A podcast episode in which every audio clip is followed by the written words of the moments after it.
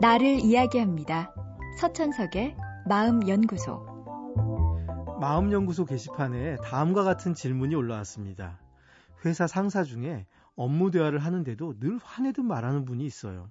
제가 한번 따지려 들면 자신은 화를 안 냈는데 네가 먼저 화를 내서 나도 내는 거라고 덤터기를 씌우기도 하죠. 저뿐 아니라 같이 일하는 사람 모두가 불편해합니다. 어떻게 하면 좋을까요? 말투 자체에 늘 화가 실려 있는 분들이 있습니다. 가볍게 이야기하면 될 일도 꼭 화내듯 말을 해서 상대의 기분을 상하게 하죠. 그렇다고 의도적으로 그렇게 하는 것은 아닙니다. 사실 이분들은 자신의 평소 말투가 화내듯 나온다는 것조차 모릅니다. 자기로서는 그냥 나오는 대로 할 뿐이죠. 이런 분들은 대개 불안과 긴장이 높고 의심이 많으며 작은 일에도 피해의식을 갖는 경우가 많습니다. 그러다 보니 마음이 늘 급하고 자기가 조심해야 할 상황에선 조금 자제하지만 그렇지 않은 경우라면 늘 몰아치듯 상대에게 이야기하죠. 그런데 이런 행동에 상대가 기분이 나빠져서 맞서게 되면 오히려 상황은 악화됩니다. 그렇잖아도 높은 불안과 피의식이 더 높아져서 더 크게 흥분을 합니다. 이런 분들과 맞서려면 아예 나를 어려운 사람이라고 인식할 수 있을 정도로 강하게 맞붙던지 아니면 그저 피하는 게 상책입니다. 상대에게 말려들지 마십시오. 그냥 내가 말할 요점만 말하십시오.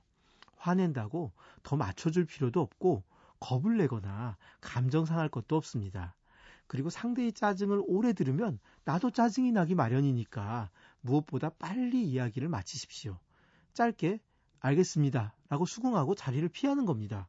기분이 나쁘다고 상대가 하는 말을 곰곰이 생각하며 그 속에서 잘못된 점을 찾으려 하지 마십시오. 그냥 상대의 말에서 요점을 정리하곤 그걸 하겠다고 말하고 물러나십시오. 상대의 요점을 받아들이면 그만이지 상대의 화까지 받아들일 필요는 없으니까요. 혹시 상대의 나쁜 점을 바꾸도록 도와주고 싶으신가요? 그런 훌륭한 분들에게 권할 것은 상대가 부드럽게 말하는 순간 잊지 말고 꼭 칭찬을 해주는 방법입니다. 이사님 오늘 기분이 좋으신가 봐요. 목소리가 따뜻하니까 방 분위기가 다 환해져요.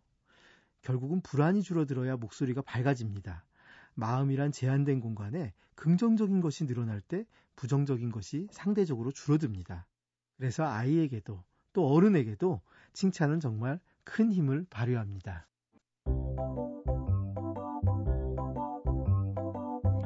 서천석의 마음연구소.